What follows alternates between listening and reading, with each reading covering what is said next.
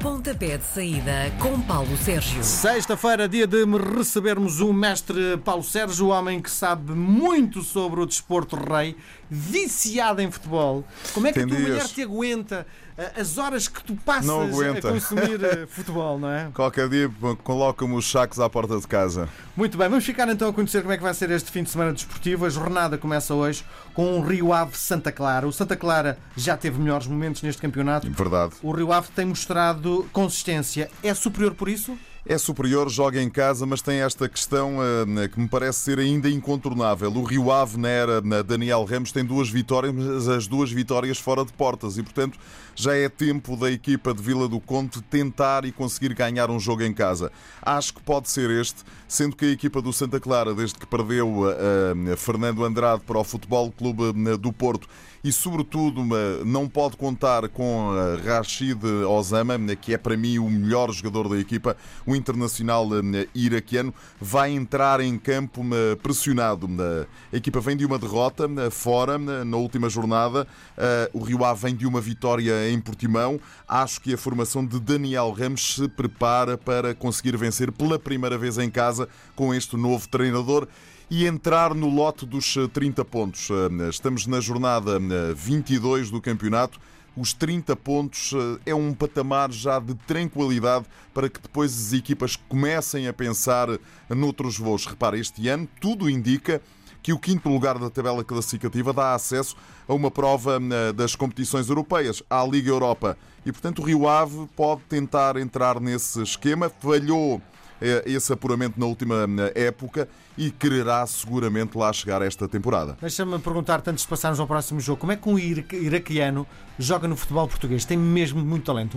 Tem muito talento, é um belíssimo jogador e repara lá uma coisa: o futebol nesta altura é completamente globalizado. Temos eh, jogadores portugueses a jogar nos campeonatos mais inacreditáveis eh, do mundo e, portanto, temos jogadores portugueses a jogar, por exemplo, na Tailândia, a jogar no Vietnã, na Rússia, no Chile, no Chipre, na- no Japão. E, portanto, jogar um iraquiano em Portugal, como jogar em Itália, por exemplo, onde estão vários jogadores iraquianos de top né, da seleção do Iraque, né, que fez uma boa campanha agora na Taça da Ásia. Ah, o futebol é global hoje em dia. Sábado jogam as duas equipas mais fracas desta liga, o Nacional Feirense. Como é que se levanta a moral de uma equipa que perde 10 0 Não sei, estávamos a discutir isso há pouco aqui de eh, microfone fechado. O Nacional da Madeira, eh, enfim, acho que eh, nem é das mais. eh, Se eu tivesse que eleger uma equipa mais fraca, sim, o Feirense. O Feirense é indiscutivelmente, em meu entender, a equipa que está, não é só por estar no último lugar, mas que apresenta um futebol mais hum, fraco, eh, um, de, de hum, menor qualidade, digamos assim. A outra é o Marítimo, e portanto já lá vamos à equipa do Marítimo, eh, que vai jogar esta semana eh, em Setúbal, frente ao Belenenses Chade. Mas o Nacional da Madeira vem dessa derrota por 10-0, eh, frente ao Benfica, uma derrota histórica que não acontecia para o campeonato, eh, enfim, há dezenas e dezenas de anos. O Feirense tem aqui um jogo absolutamente eh, crucial. Se o Feirense perde na Madeira e mantém os 14 pontos que tem e o último lugar da tabela classificativa, se o Nacional ganha e que, enfim, faz 23 pontos, a equipa do Feirense fica em maus lençóis. A questão é um bocadinho esta: quem perder este jogo ficará em maus lençóis. O, mais o Nacional da Madeira, porque eh, o Nacional da Madeira tem essa eh, questão extra, que é o facto de ter perdido por 10-0 com a equipa do Benfica. Eh, acho que Costinha poderá ficar ali numa situação um bocadinho periclitante. O Feirense se perde, afunda-se ainda mais na tabela classificativa. É um jogo muito complicado para as duas equipas por motivos diferentes, sendo que eh, a luta pela permanência é, eh, enfim, a luta que está aqui com um pano de fundo neste jogo. 6 da tarde, Guimarães recebe o Portimonense, os do Minho a subir e os do Algarve a descer, não é? Os do Minho a subir, mas eh, com algumas eh, pedras pelo caminho. A equipa do Vitória de Guimarães vem de, um de uma derrota eh, comprometedora frente ao Tondela, fora por um zero, com um eh, piu-piu do guarda-redes Douglas. É para mim um dos grandes guarda-redes do campeonato português, mas meteu muita água no último jogo. O Portimonense perde há três jogos consecutivos e, portanto, A se é acontecer. outra, não é? É, a equipa é outra. A equipa não tem Nakajima, não tem Everton, não tem Manafá e não vai poder contar com o Paulinho para este jogo, foi expulso no jogo na frente ao Rio Ave. dificuldade para a equipa de António Folha. O Vitória de Guimarães, em minha opinião, é favorito, joga em casa e não quer perder o quinto lugar de vista, esse tal lugar que tudo indica dá acesso à Liga Europa da próxima época. 8 e meia da noite, o Porto Vitória de Setúbal, oportunidade do Porto voltar às vitórias. Sim, indiscutivelmente.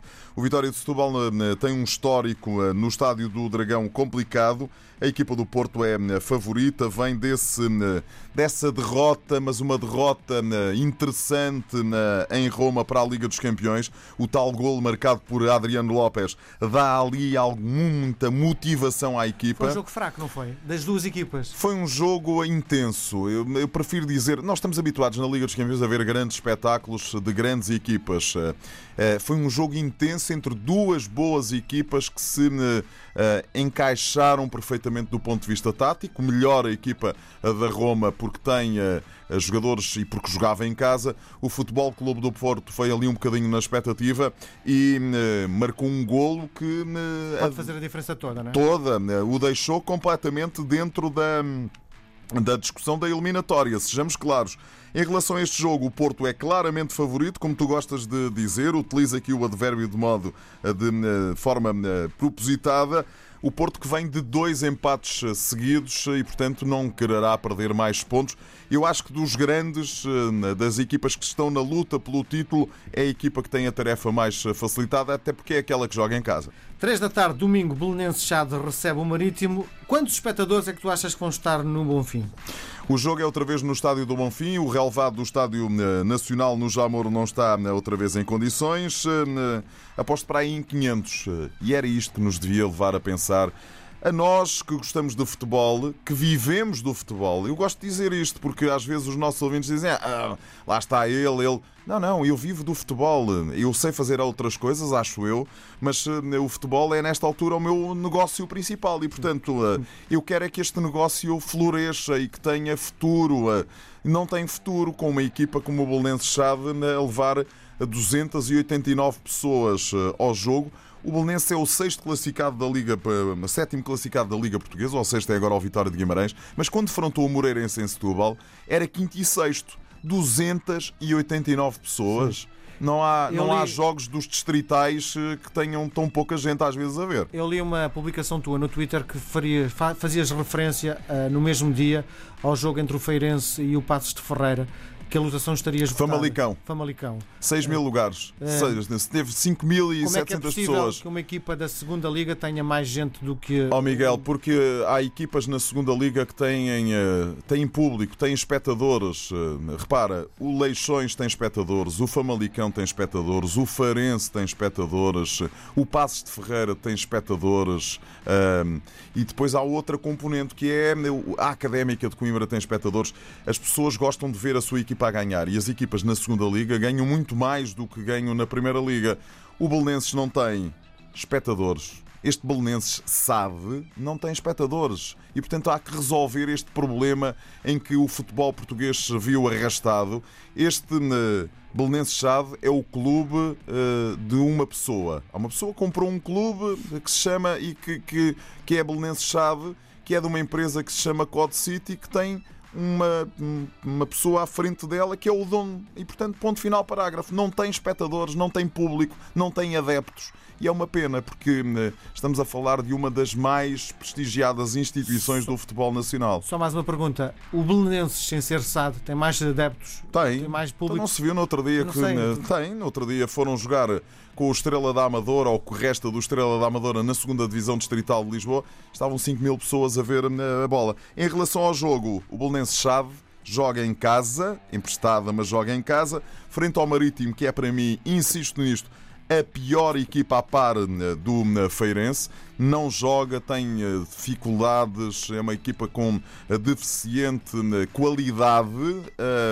Já mudou de treinador e eu acredito que se não ganhar nesta partida pode vir outra vez a mudar de treinador, que está ali na zona limite, na, na linha d'água, está entre o, a primeira equipa que desce e a primeira que está acima da linha de água E é, uma, e é uma pena, porque o Marítimo é um dos históricos do futebol português que tem público e que precisa, a Primeira Liga precisa que ele tenha qualidade e que ande ali. Ahm, mas eu acho que o Belenenses é favorito para esta partida. À mesma hora, Moreirense e Tondela são duas equipas do mesmo campeonato, não é? Não sei se são, porque este eh, Moreirense está no quinto lugar, tem 35 pontos, está a fazer um campeonato absolutamente notável. Tiro o meu chapéu ao madeirense eh, Ivo Vieira. Tem uma equipa com eh, jogadores de enorme qualidade. Cito só dois: Chiquinho e Pedro Nuno estão a fazer um campeonato fantástico mas depois tem Jonathan, o guarda-redes, tem o Nené, que é o avançado, que já passou pelo Nacional da Madeira noutros tempos, quando havia dinheiro na Madeira, agora não há. E, portanto, eu acho que o Moreirense é favorito frente a este Tondela, está no meio da tabela, tem 23 pontos e está na luta pela permanência. A Pepa a fazer um bom trabalho. 5 e meia da tarde, Chaves Boa Vista, Vidigal ainda não perdeu pontos, é para manter? Ainda não perdeu pontos e ganhou os dois jogos em que eh, foi interveniente. Acho que o Desportivo de Chaves joga em casa, está eh, a subir de forma. Eh, a equipa com Tiago Fernandes melhorou bastante. De resto, esta equipa de Tiago Fernandes não é nem pouco mais ou menos a equipa que era de Daniel Ramos. Mudou completamente. Mas para melhor? Mudou para melhor porque mudou os jogadores e, portanto, eles compraram agora em janeiro, foram buscar uma equipa praticamente nova Uh, acho que o Chaves pode vencer esta equipa do Boa Vista. O dia acaba com o jogo da jornada, é, não é? O Sporting Braga. Indiscutivelmente. O Sporting virá cansado do jogo europeu e também, digo eu, e do ponto de vista emocional, se calhar arrasado. A questão é um bocadinho essa: é que eh, eu ontem tive a oportunidade de fazer o relato do jogo entre o Sporting e o Villarreal fez-me impressão, ou fizeram houve duas questões que me, enfim, me, eh, fizeram impressão. Primeira questão, a equipa do Sporting, do ponto de vista físico, acabou uh, morta, para lá de Bagdá. Com muitos jogadores agarrados às pernas, com muitos jogadores a não conseguirem fazer picos, uh, com muitos jogadores uh, em claras dificuldades. Segunda coisa, a equipa não consegue flanquear o jogo, não consegue servir Bas Dost. E é uma pena, porque na única vez em que o Bas Dost teve possibilidades, obrigou o guarda-redes espanhol, Andrés Fernandes, que passou pelo Futebol Clube do Porto, a fazer uma exibição, uma, uma defesa sensacional e a negar-lhe o golo. E portanto o Bas Dost anda ali um bocadinho, hum, passa a expressão que é feia, mas anda ali um bocadinho aos papéis porque não tem bola. Hum, a equipa está muito desorganizada.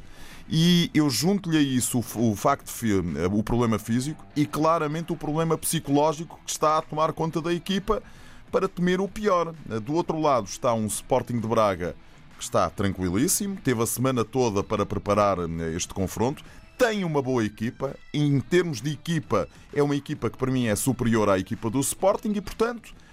Hum... Dá dois. Não, dá tripla. Pode acontecer de tudo. Uh, sendo que se me disseres assim, mas se apostares num resultado, qual é o resultado que apostas? E eu acho que é bem capaz de o Sporting de Braga vir uh, a Alvalade vencer a equipa do Sporting. Mais outra nota.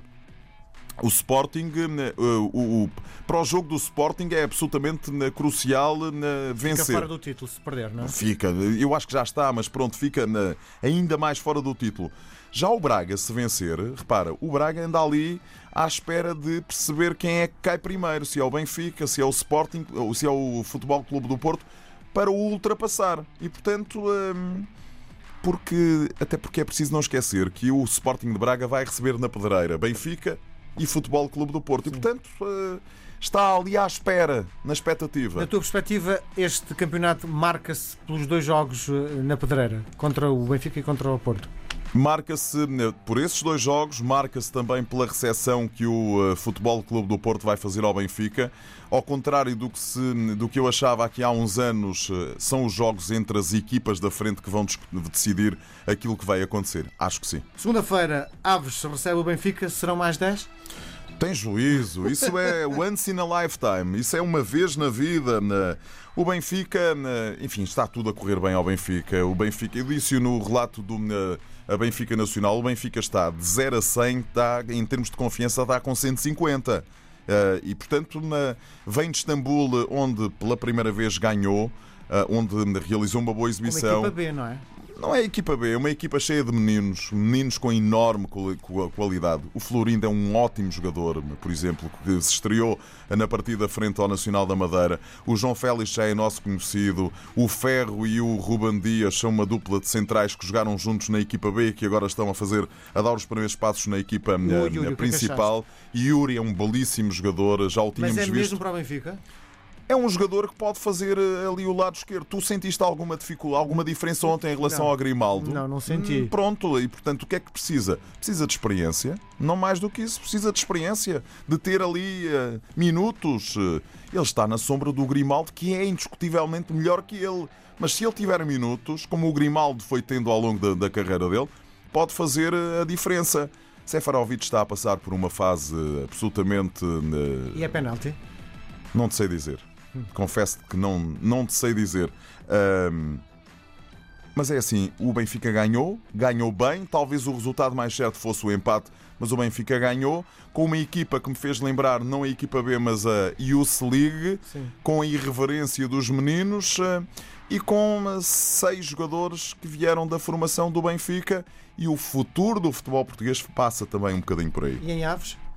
Acho que o Benfica é favorito, claro. Muito bem. Vamos olhar para os jogos internacionais. Escolheste dois? Isto, esta semana, não há assim daqueles jogos, não há um Real Madrid-Barcelona, não há um Atlético de Madrid-Real Madrid, como houve na semana passada. Escolhi dois eh, por razões diferentes. No domingo, às 20 horas, o Saint-Etienne, quarto classificado do campeonato, recebe o Paris Saint-Germain. Saint-Etienne, que é ali da região de Lyon, e o PSG foi onde perdeu-os eh, pela primeira vez na Liga Francesa esta eh, temporada. Saint-Etienne está de regresso, às, eh, de regresso à, à ribalta do futebol francês, a equipa que nos anos 70 e 80 dominou as competições. Este PSG vem de uma vitória espetacular, ganhou por eh, a 2-0 frente ao Manchester United a contar eh, para eh, a Liga dos Campeões. Tem um pé e meio nos quartos de final da prova. É uma das grandes equipas do campeonato. Mas tem este pequeno problema que é em França. Ninguém lhe faz sombra. Ninguém. E portanto, enfim, mais um jogo para eles rodarem ou então tirarem o pé do acelerador e serem surpreendidos. É a minha expectativa. Segunda-feira, às 19h30, grande jogo da Taça de Inglaterra. Esta semana não temos hum, a Premier League, temos Taça de Inglaterra, oitavos de final.